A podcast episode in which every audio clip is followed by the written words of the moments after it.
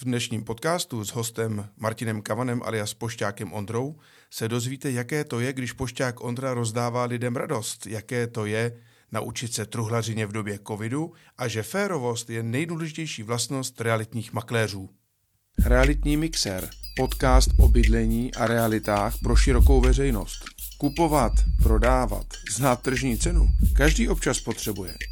To je ta správná chvíle najít si vhodnou epizodu z realitního mixéru, pohodlně se usadit do klubovky nebo si dát sluchátka do uší a začít s námi pořádně realitně mixovat. Dámy a pánové, vítám vás u dalšího dílu podcastu Realitní mixér, tentokrát z řady rozhovory. Místo hosta přijal můj dobrý kamarád, přítel, muž s krásným hlasem, Martin Kavan alias Pošťák Ondra. Ahoj Martine. Ahoj Honzo. Jak se máš? Řekl bych, že se mám naprosto skvěle. Ty se máš skvěle? Proč? No, tak, protože jsem zdravý, mám co jíst, mám kde bydlet, což asi nerad slyšíš, ale je to tak.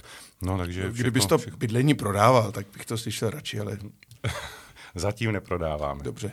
A prosím tě, představ se našim hostům. Řekni, kdo je Martin Kavan. Martin Kavan je táta, manžel, herec, pošťák, učitel, eh, takový, řekl bych, lehonký truhlář, ale k tomu se časem asi dostaneme ještě dneska. To jsou věci. Eh, no, takže takový, takový vše, všeho chuť, vše uměl, eh, ale nejsem brouk pitlík, rozhodně nejsem šestnálek. A taky bezvadný chlap, to můžu doplnit já. Řekni mi, prosím tě, ty jsi vymenoval spoustu tvých rolí. V které roli seš nejčastěji? Tak ta nejčastější je určitě manžel a táta, protože eh, se hodně starám o děti, hodně je vozím po kroužkách, protože toho času mám relativně víc, než má žena, Tereza. Eh, takže bych řekl, že tady to je nejčastější role. Potom je asi ta pošťácká, kdy teda hodně jezdím po republice, navštěvuju lidi, hledám je, předávám pozvánky, zvu je do studia. A potom je ta herecká a učitelská, uh-huh. kdy učím rétoriku o tom, jak správně mluvit, dýchat, vyjadřovat se a tak dále. Dá se tedy říct, že když tvoje ta načas nejnáročnější role je být táta eh, od rodiny, že seš teda ty doma na rodičovské dovolené a manželka spíš pracuje, anebo to máte v nějaké kombinaci? Je to určitě v kombinaci a rozhodně bych tomu neříkal hm, rodičovská dovolená, to by to, to nepřipadá docela, jako dovolena? Ne, myslím si, že ne, je to docela rodičovský záhul eh, v, tu, v tuhle chvíli a častokrát se ze mě stává taxikář, ano. protože vozit ty děti po kroužkách každého ideálně jinam v ten samý den, tak je docela masakra. No to teda, a to ještě je ta hezká chvíle, kdy ty děti poslouchají a mají chuť udělat to, co se jim řekne, že? To je ta chvíle, která pravděpodobně byla, když jim byli kolem dvou let, tak ještě relativně poslouchali, moc eh, se nepříčili a pokud jo, tak jsem je vzal do náruče a odnes. Dneska už je to úplně jinak, dneska v podstatě neposlouchají, dělají si, co chtějí a trvá od mého rozhodnutí odcházíme zhruba tak 10-15 minut, než opravdu odejdeme. Znám to moc dobře, akorát já jsem asi malinko ohnivější při tom uh, vybízení těch dětí, aby se už odebrali teda k východu, než ty. To se může stát. No, žena říká, že jsem takový velký kliděs.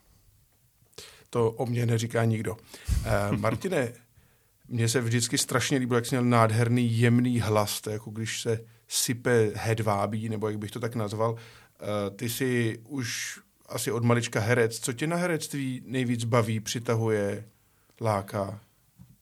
Já bych řekl, že to je asi ta možnost eh, stát se aspoň na chvíli někým jiným. E, rozdávat radost. Teďka hraju v divadle Kalich představení, které se jmenuje Láska v přímém přenosu. A to je komedie. A musím říct, že každý, kdo tam kdy byl, tak se v té komedii našel minimálně v jedné situaci. Mm-hmm. Dokonce tam hrajou trojroli, Jedno je role na smrt nemocného kluka, ono to zní jako zvláštně, že je to komedie, ale je to tak, i, i v, mm-hmm. tady ten kluk dokáže zažívat vtipné historky nebo vtipné momenty. Mm-hmm. Potom zloděje a potom stěhováka. A musím říct, že opravdu je to krásná věc, humor se tam rozdává všemi doušky a to je asi to, co mě na tom opravdu baví nejvíc. Co se týče pošty pro tebe, tam bych řekl, že to není o herectví vůbec. Mm-hmm. Tam bych spíš řekl, že to je taková... By mohl hrát i neherec, jo? Pošťák Ur, Ondra by mohl být i neherec. Určitě, stoprocentně. Mm-hmm. Tam jde o to, že člověk přijde, musí být přirozený, eh, zeptat se těch lidí, kdo je může hledat, ale opravdu tak, že vás to zajímá. Nemůžeš tam mm-hmm. přijít a třema naučenýma otázkama eh, to vyřešit. To nejde. Musíš vnímat ty lidi, jak ti odpovídají, musíš vnímat, jak se dívají, jak stojí, jestli s nima ta kontrolní otázka, kterou já pokládám, jestli s nima nějak trošku zacloumala nebo mm-hmm. nezacloumala, mm-hmm. potom mít třeba do větší hloubky, nebo naopak to nechat trošku víc na povrchu, aby ten člověk měl možnost přemýšlet ještě než přijde k nám do studia. Takže spíš psycholog trošku, mm-hmm. ale klidně i neherec.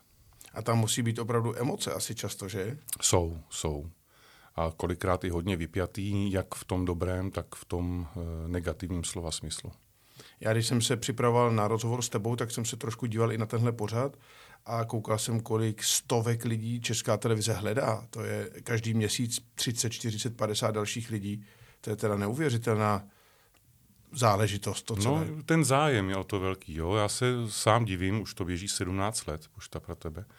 A já se sám divím, že ještě jsou lidi a rodiny, které jsou ztracené mezi sebou, nebo ti členové jsou ztracení mezi sebou, eh, děti hledají rodiče, rodiče hledají děti. Ehm, ale je to tak, no. těch, těch lidí je opravdu hodně. Tak jestli to poslouchá někdo, koho to aspoň trošku zajímá, může se podívat a mm-hmm. třeba nám poradí, protože máme takovou rubriku Pošťák Ondra hledá a třeba mm-hmm. tam na někoho narazí a pomůže nám někoho najít a spojit rodiny. A stává se ti, že ti lidi na ulici oslovují Ondro? Určitě, to je v podstatě moje druhé jméno. Já už jsem kdysi dávno, když jsem hrával ještě v rodinných poutech, tak tam jsem hrál Ondru Prchala mm-hmm. a díky tomu jsem začal být pošťák Ondra že jsme říkali, že to jméno zanecháme a v poště řeknu, že jdu do baru, protože v rodinných poutech jsem měl bar mm-hmm. a v mhm. těch rodinných poutech řeknu, že jdu s něčím na poštu, že to no. tak jako spojíme, že bude taková legrace. No, no. no a když jsme teda na to přistoupili, začal jsem točit pošťáka Ondru, jak jsem asi do dvou měsíců skončil v těch rodinných poutech, takže už mi to jméno ale zůstalo. A to ještě máš bráchu herce Ondru, že? A, ano, to můj bratr se jmenuje Ondřej Kavan, takže občas si nás i novináři pletou. Tak to je krásná motenice. Jo, bezvadná. Takový gordický úzel. Gordický úzel.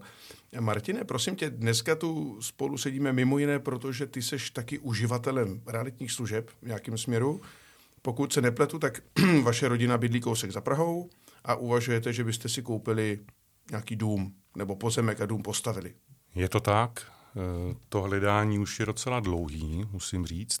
Nicméně zatím jsme buď nenarazili na tu správnou nemovitost, a nebo jsme nenarazili na e, férové služby, a nebo jsme narazili na covid. Všechny tady ty věci. A nebo jsme narazili na úřady, to je ještě čtvrtá záležitost. No teda, toho je. No tak nenajít správnou nemovitost, to si asi umíme všichni představit. E, řekni, kolik jste třeba viděli už nemovitostí? Zhruba. Řekl bych, že se blížíme k nějaký desíce, 10, 12 třeba nemovitostí, možná i víc, možná 15 nemovitostí.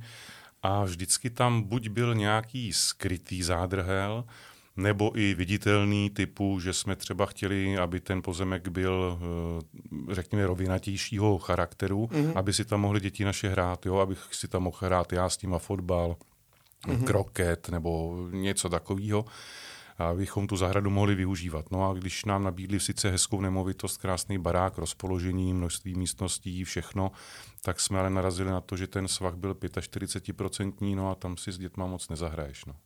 To je na bagr, že byste si tam vybagrovali nějakou rovinku někde. Kousek. To si myslím, že by zrovna nešlo, protože by se sesunul svah. Panečku. A takže vy jste, a vy hledáte dům, je to tak, že hledáte dům? Dům nebo pozemek. Dům nebo pozemek. I když v dnešní době stavět je zase nákladnější, takže uh, uvidíme, uvidíme. A říkal jsi, že jste se setkali i s nějakými nekalými praktikami nebo s něčím nepěkným? Nevím přesně, jestli bych to nazval nekalé praktiky, nicméně stalo se nám, že před podpisem eh, rezervační smlouvy, když už náš právník měl tu rezervační smlouvu mm-hmm. a mhm. připomínkoval jí, tak nám najednou napsali, že si jim ozval někdo jiný, že zaplatili uh, rezervační zálohu bez, bez toho, aniž by si tu smlouvu četli. V podstatě to jenom počkrtli a že teda na nás kašlou a že to prodali někomu jinému. Já si to pamatuju, protože ty si mi tehdy posílal tu rezervační smlouvu, abych se na ní podíval a byla taková velice drsná, mně přišla. Jo. Tak e, měli jsme tam dost připomínek a to možná byl taky důvod, proč prostě se rozhodli vás obejít. Přesně tak, to si bohužel taky myslíme, že e, my jsme pro ně byli až moc nároční, ale přitom jsme chtěli jenom férové věci, aby tam bylo vypsáno, co teda opravdu dostaneme za tu cenu. Když to tam nebylo, tak jsme říkali, že vlastně je to pro nás špatně. Jednoduchá věc, když si chci mm-hmm. něco koupit, tak musím vědět, co kupuju. Tady on... mám cenu a co za tu cenu dostanu. Tak, a, on, a to nám oni nebyli schopni e, napsat do té mm-hmm. reze. Oni nám řekli, ale nebyli schopni to do té smlouvy napsat, že to se standardně nedělá. Tak už tam asi vznikl ten problém tak s rezervačními smlouvami je obecně velká potíž eh, u, těch, eh, u toho biznisu. Upřímně řečeno, oni jsou šikovné pro obě strany, pokud jsou férové, ale taky se dá obchod udělat bez té rezervační smlouvy, prostě rovnou.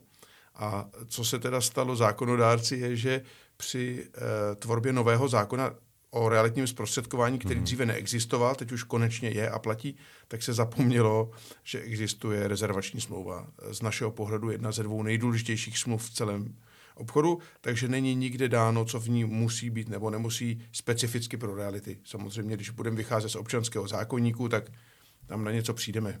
No. Fakt jo. Ano, takže je to vlastně eh, vůle eh, právníků nebo realitních kanceláří, co v té rezervační smlouvě je. A když pak dojde na lámání chleba a jde to k soudu, tak většinou vyhraje ten klient, ten uh, kupec, který to chtěl koupit a pro něhož ta rezervační smlouva byla nevýhodná. Představ si to. Hmm. A to jsme se koukali už na pár rezervačních smluv a docela nás překvapilo, že pokud zájemce odstoupí, tak propadá v podstatě ta kauce určitá, mm-hmm. Ale pokud odstoupí uh, ten makléř, takže tam ten žádný, prodávající. Uh, respektive ten prodávající, mm-hmm.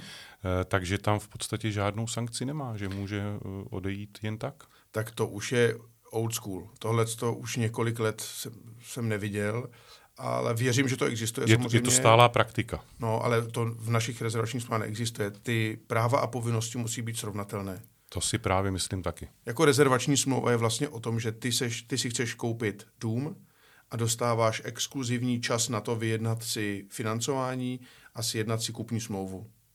Jasně. To, o tom je rezervační smlouva pro kupujícího. Pro prodávajícího je, mám už kupce, nesmím to nikomu nabízet, nikomu to nesmím prodat, nesmím to zatížit nějakým věcným břemenem, dluhem, exekucí. A my třeba to děláme tak, že v rezervační smlouvě rovnou máme všechny podmínky pro budoucí kupní smlouvu, aby typu za jak dlouho předáme tu nemovitost. Co, v tam, co, co obsahuje ta cena, to znamená, kuchyňská linka je nebo není součástí té ceny a tak dále, abychom předešli všem konfliktům. Takže my všechno vyřešíme v rámci rezervace mm-hmm. a pak už jenom technicky právníci připravují smlouvy, a ten kupující si vyřizuje financování, a, pokud to nekupuje za svého. A to je přesně to, na co jsme narazili my, že tady ty podmínky tam nebyly a nebyli ochotní nám je tam dát. Takže jsme se logicky báli, že... O své peníze. O své peníze, hmm. že to pak může dopadnout úplně jinak, než bylo smluvně, eh, respektive ústně domluveno. Ale ono je to prostě teď tak, že je doba, která nahrává prodávajícím. No, protože hmm. zájemců je hodně a nemovitostí málo. Ono se to otočí, Jednou to bude obráceně. No, ale kdy? A diktovat to budou kupující. To nevím kdy. Kdybych to věděl, tak eh, bych to mohl nějak zúročit. Nevím to. Ale věřím, že to přijde. Myslím si, že to je otázka několika málo let teďka, protože jo, ekonomická že... krize se blíží.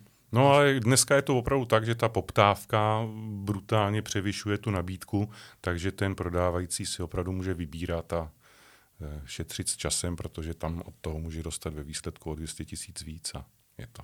Takže v tuhle tu chvíli jste na tom jak? Máte nějakého už vysněného kandidáta nebo prostě hledáte od nuly zase znovu? Hledáme v podstatě pořád od nuly. Máme v hledáčku jeden pozemek a jednu nemovitost. Mm-hmm. Ovšem záleží na tom, eh, jak to dopadne. My už jsme se tolikrát eh, vlastně spálili, že dokud to není opravdu podepsané, ta smlouva kupní, mm-hmm. tak eh, si říkáme, že to necháme tak jako plynout, protože už jsme se kolikrát naštvali a říkáme, to nemá cenu, teď nemá smysl se rozčilovat.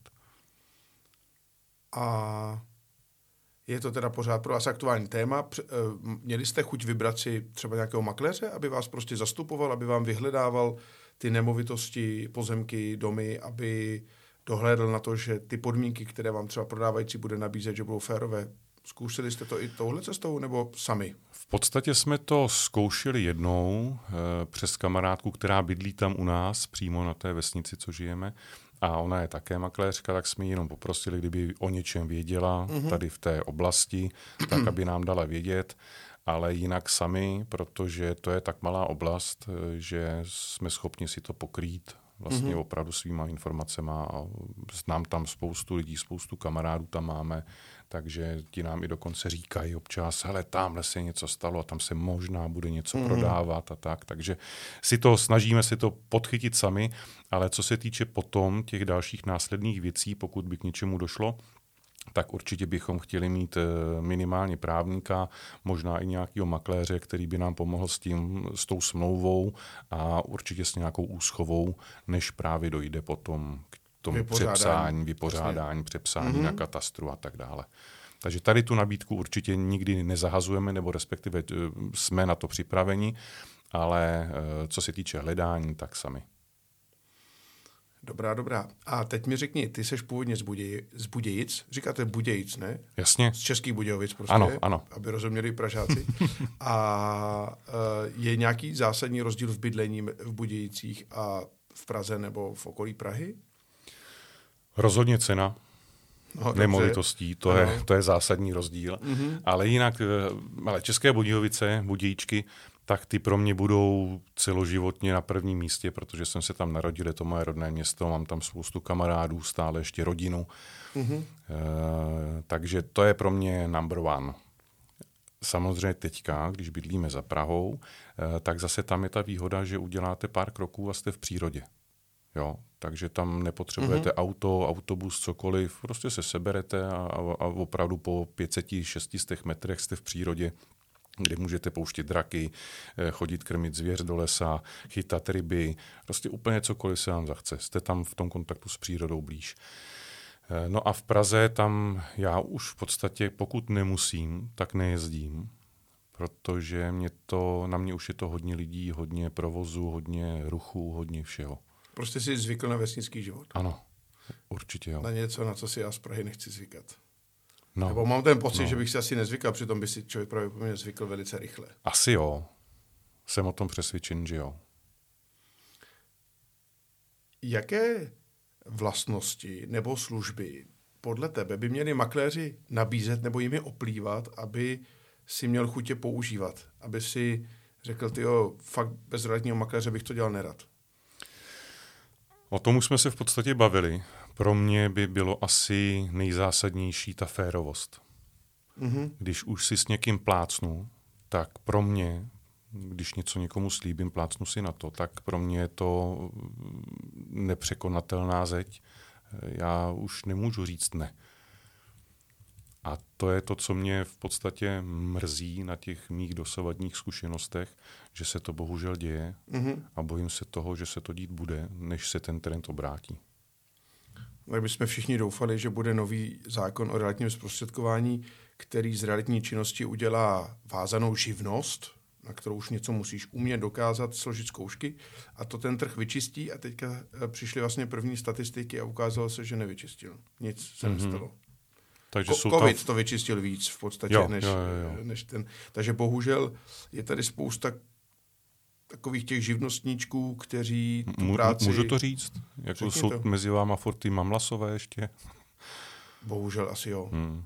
No. A ta, víš co, ta důvěra potom eh, je těžká, protože ve chvíli, kdy nějakou nemovitost blízko vás, tam, co chcete bydlet, nabízí jedna realitní kancelář a nemá za sebou žádnou zkušenost, nic, mm-hmm. vidíte ty recenze, že vlastně ani žádný nemají, tak je to něco jiného, než kdybych eh, si kupoval nemovitost od tebe. Protože u tebe už tu historii vidím, tu zkušenost mm-hmm. vidím, jsem si jistý s tím, že kdybychom si plácli, tak i když tam někdo přijde a řekne, hele, dávám o 100 tisíc, když to prodáte mně, tak ty řekneš, bohužel, pozdě, už, to, pane, už pozdě. je to pozdě. Hmm. Jo. Takže tady to, tady to je věc, eh, ano, kdyby to tam opravdu se pročistilo a existovalo by tady, a zase to by takový byl možná monopol, řeknu, sto realitních kanceláří, který mají opravdu tu jistotu, zkušenost, tradici, já nevím co všechno, ale zase, no, aby tady nevzniklo to, že to bude monopolní záležitost. No. Já myslím, že stačí uh, ten trh, by to mohl pročistit, plus soudy trošku. No, jako, protože spousta bohužel kolegů neví, že je mnoho věcí, které znát musíme, musíme upozorňovat na ně kupující, a když to neuděláme, tak prostě můžeme k soudu, může tam být nějaký trestně právní postih. Hmm. Tak až těch pár soudů proběhne a pořádně to napíšou noviny, tak si myslím, že to tohle hodně pomůže. Otázka zní, jestli to ví kupující. No jo, no. E, bohužel v Americe třeba je zvykem, že svého makléře má i prodávající, i kupující. Mm-hmm. A oba ho platí. Jo? Platí ho průměrně 2,5% z kupní ceny. A ta výhoda je, že makléři se spolu mohou domluvit o spoustě věcí, o kterých se klienti spolu domluvit sami nemůžou. Mm-hmm. A jedna z těch nejlepších věcí je, že prostě ty, když hledáš dům a najmeš si makléře v Americe a ten makléř má přístup do databáze všech nemovitostí. Mm-hmm. On nemůže ne, ne, jít za vlastníkem, tyhle kontakty tam nemá, ale on ví, aha, tak Kavanovi chtějí tak, takový a takový dům, eh, vidím tady čtyři, oslovíte čtyři protimakléře a řekne, hele, máme tady zájem a obě strany chtějí ten obchod uzavřít. Obě jsou za to placený. A to je úplně, to úplně akceleruje celý ten biznis, ty transakce jsou mnohem rychlejší. Jasně. A všichni mají zájem to pozitivně dokončit. O to jde. A o to jde. No. A to u nás častokrát není. Takže my tady u mikrofonu tomu perfektně rozumíme, viď? No já, já vůbec, já vůbec. Ty jsi tady tím odborníkem. Hele, ty, uh, mně připadá, že jsi takový trošku hledač, a teď to nemyslím pejorativně, jakože hledáš a nenacházíš. Ve, ve svém soukromém životě hledáš nemovitost, kterou by si rád pořídil s rodinou, s manželkou a dětma a třeba zvířaty a tak. Ale potom v pracovním životě hledáš uh, členy rodiny, kteří se nějak snaží setkat, nebo se snaží nesetkat naopak v rámci pořadu Pošta pro tebe. Je tam něco společného mezi těma hledáníma? Společného je tam pouze to, že je to hledání, ale jinak vůbec nic. Co je ale pro mě docela dobrý, tak tím, že se dostanu ke spoustě lidí, tak já zaprvé napřed zvoním u jejich vrátek, eh, takže vidím ten dům, vidím třeba zahradu, když to není zrovna panelák, eh, takže vidím dům, zahradu, mm-hmm. udělám s nima ten rozhovor, předám jim tu obálku a potom mě většinou na pět minut pozvou ještě k sobě domů, já jim, kde jim vysvětlím, jak to natáčení bude probíhat, kdy bude mm-hmm. probíhat, jak se mm-hmm. tam dostanou do té Prahy a tak dále.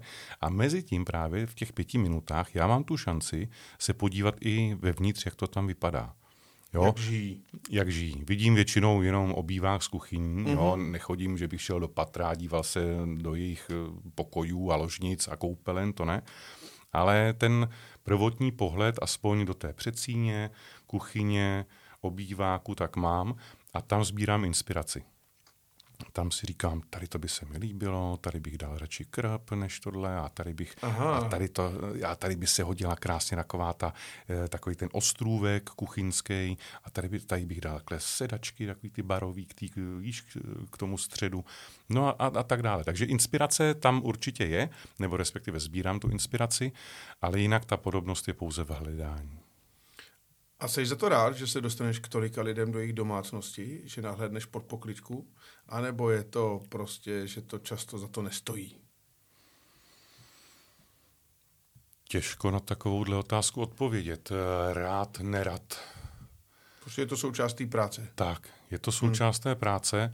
Eh, samozřejmě se dostanu i do míst, kde eh, bych si řekl spíš, že to je taková hodně vybydlená chalupa a mm-hmm. přesto tam lidi bydlí. Mm-hmm. Takže zase na druhou stranu si řeknu, hele, my se vlastně máme skvěle, my máme teplo a hezký okna, máme balkon, jo a já nevím co všechno, protože bydlíme v bytě teda. Uh, nevím, jestli se na to chtěla zeptat nebo ne, ale každopádně už ti na to odpovídám teď. tak děkuji, tak si pořád krásně zkrátil. tak zase pak prodloužíme něčím jiným. Dobře. Uh, takže si člověk i uvědomí to, že vlastně se má pořád ještě dobře. Mm-hmm. Že má střechu nad hlavou a má tam teplou vodu, má tam teplo.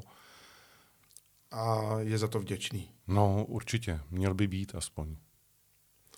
Když jsme šli do studia, tak si vyhrožoval, že máš nějaké otázky na mě. Máš na mě nějakou otázku? No, měl jsem, nebo mám. Jedna se týkala právě toho uh, možností odstoupení od prodávajícího, že on kolikrát to má bez jakékoliv sankce, ale přitom už držel nějakou dobu třeba půl milionu že jo, v, v nějaký zástavě tak jak se vůbec takováhle věc může do smlouvy dostat, že by to právě mělo být férový na obě strany, což si říkal. A druhá věc, už jsme se setkali i s tím, že pokud nemovitost koupíš v hotovosti, mm-hmm. tak je třeba o 300 tisíc levnější, než pokud je to převodem na účet jako z hypotéky, že si bereme hypotéku. To je ale kvůli času spíš. E, jinak jako v hotovosti, e, teoreticky v hotovosti nemůžeš pracovat s větší částkou než je 10 tisíc euro, takže 250 tisíc korun, jako fyzicky skutečně v hotovosti. Bankovním převodem uh, můžeš poslat, kolik chceš, ale tak. samozřejmě banka bude zkoumat, uh, za jakým účelem. Jasně, tam se jedná o ten tak převod uh, pokud právě... Je, pokud je to vůči hypotéce, tak je to kvůli času, protože hypotéka prostě trvá uh, o mnoho díl, než když ty peníze máš u sebe. Dřív to bylo 14 dní a dnes je to běžně 6 týdnů, 2 měsíce, protože toho mají banky moc a nestíhají to zpracovávat. A proto si ten realitní makléř vezme o 300 tisíc víc, jako kvůli, to jsou nějaký úroky, nebo co to je? Protože pokud bych to uh, bezhotovostně převedl, tak uh, ta nemovitost, uh, dostal jsem se k tomu, to nebyla teda, to jsme nekupovali my, mm-hmm. ale kamarád, mm-hmm. a vlastně nakonec to nekoupili, protože přesně říkali, a pokud budete platit jakoby v hotovosti, tak to stojí 8 milionů 500 a oni říkali, no, my si na to budeme brát hypotéku, tak říkali, tak v tom případě 8 milionů 750. Mm-hmm. A opět koukali, jako jak je to možný, proč? No tak eh, je to smluvní cena, měla by eh, jaksi projít dohodou obou stran. Tohle jsem ještě neslyšel. No. Takhle úplně na to v téhle podobě. Jako znám to, kdy je nějaká cena a ten klient řekne, hele fajn, jestli to máte jako z vlastních zdrojů a může to být rychle, tak já vám dám slevu. No, to bych to, očekával. To, to bych očekával. Ale tenhle obrácený no. postup, to jsem ještě neviděl. No, no. opravdu se stal. A je to půl roku? Tak eh, dělám tuhle tu práci pouhých 12 let, takže chápu, že se ještě každý den či týden mohu něco nového naučit. Je to tak. Martine, prosím tě, mám na tebe poslední otázku. Mm-hmm. Jsem s ní. COVID přinesl řadu nepříjemných situací, a opravdu velkých neštěstí do rodin a lidem, ale zároveň COVID přinesl spoustu dobrého. Co tobě přinesl COVID dobrého? Co se z nového o sobě dozvěděl? O sobě, o své rodině, o své práci, o svém životě? Tak zaplať pámbu teda eh, u nás v rodině nikdo nebyl postižen nějak zásadně covidem, takže to je první pozitivní věc. A co mě to přineslo? My jsme mm, dělali hodně výlety jako rodina, mm-hmm. protože na to najednou byl čas. Děti byly ve škole online jenom dopoledne a pak celý odpoledne bylo najednou volno, takže jsme hodně chodili do přírody, mm, Začali jsme poznávat opravdu sami sebe. Mm-hmm. Museli jsme být v domácnosti všichni čtyři a v malým bytě je to docela problém. Mm-hmm. Najednou se potkávat, nepotkávat, jeden pokoj vyhrazený pro práci jednoho, druhý pokoj pro práci druhýho a zbytek, že je tam tak nějaký mix. Takže určitě ta pozitivita nebo ten návrat k té přírodě. A co se mě samotného týče, tak já jsem zjistil, že jsem i relativně zručný manuálně. Mm-hmm. Já jsem začal pracovat se dřevem a vyrobil jsem třeba dětem dřevěné lampičky ve tvaru kočičky, pejska. No, prosím tě. No, začínám pracovat s epoxidovou pryskyřicí, takže vylívání nějakých hodin a podtácků servírovacích a podtácků pod uh, skleničky a takovéhle věci, takže jsem nakoupil spoustu různého nářadí. Začal jsem si budovat takovou malou dílnu ve sklepě, a jedeš ručně, no, nebo a... soustruh, nebo máš nějaké přístroje, nebo jak to mm, děláš? Právě jsem si nakoupil nějaké věci typu bruska, eh, typu horní fréza, eh, abych s tím dřevem dokázal pracovat trošku líp, lupínkovou pilu, kterou jsem v životě předtím v podstatě neviděl, mm-hmm. teda viděl, no, ale nepracoval jsem ano. s ní. Takže spíš takovéhle věci, že jsem si začal i trošku hrát a říkal jsem si, než to prokrastinovat na gauči, takže by bude lepší zkusit Být něco užitečný. vyrobit. No to je krásný. No. A kolik hodin týdně se věnuješ tomuhle svému novému koníčku? Přes léto skoro vůbec, mm-hmm. protože to jsem furt někde venku.